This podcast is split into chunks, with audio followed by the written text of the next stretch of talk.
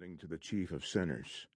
At one point, Brennan likens himself to Samson, that flawed Superman whom God somehow found a way to use right up to the day of his death.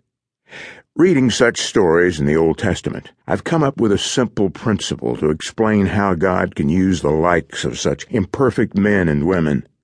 God uses the talent pool available. Again and again, Brennan made himself available. In the last few years, nearly blind, subject to illness and falls, at an age when he should have been enjoying retirement on a beach in Florida, he kept getting on airplanes and flying places to proclaim a gospel he believes with all his heart, but has not always lived. A wealthy man in Denver, having heard Brennan's powerful delivery at a local church, invited him to lead a week long retreat for a group of eight hand picked friends, including me. When Brennan announced the retreat would be silent, the benefactor was not happy. I bring him all the way up here to learn from his expertise, and he wants us to keep silent? Yet each of us had an hour a day of personal time with Brennan, a compressed time of spiritual direction, after meditating on writings and Bible passages he gave us. Brennan worked hard all day, while most of the time we sat in the fields or in our rooms and meditated. Since the camp where we were staying had inadequate facilities, we went each evening to the nearest restaurant, a fancy chart house.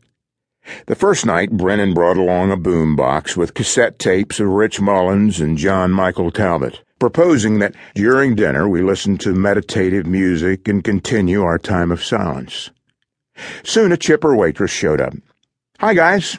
How are we all doing tonight? No response came, except for nods and a few tight smiles. A fellow diner recognized one of our group and came over to chat. Patrons at tables around us stared disapprovingly at the boombox, which was pumping out music that blatantly clashed with the restaurant's own muzak.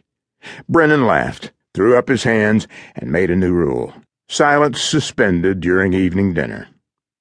I remember that comical scene when I think of Brennan. More than anyone I know, truly, he has sought a pure and holy life, to the extent of living in a cave in Spain for months, working side by side with the poor, taking vows of chastity, poverty, and obedience. Yet his ideals flounder. Other noises, the clink of wine glasses, laughter from the bar, a woman's voice, distractions from others, in short, the messiness of life keep interfering with his holy quest. And the inner demons, which no one who has not experienced them can understand, rise up and take control. All is grace, Brennan concludes, looking back on a rich but stained life.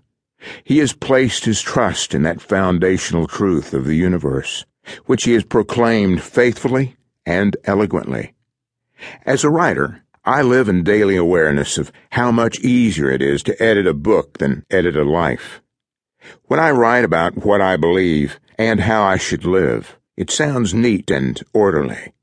When I try to live it out, all hell breaks loose. Reading Brennan's memoir, I see something of the reverse pattern. By focusing on the flaws, he leaves out many of the triumphs. I keep wanting him to tell the stories that put him in a good light, and there are many.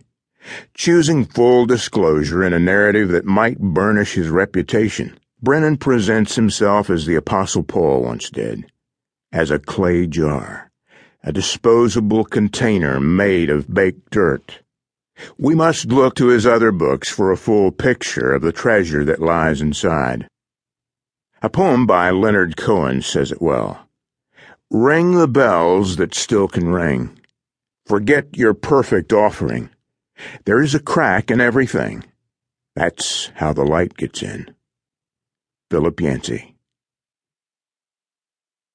To go on the grand tour, a man must be free from self necessity. Patrick Kavanagh, The Self Slaved. A word before. All Is Grace was written in a certain frame of mind, that of a ragamuffin. Therefore, this book is by the one who thought he'd be farther along by now. But he's not.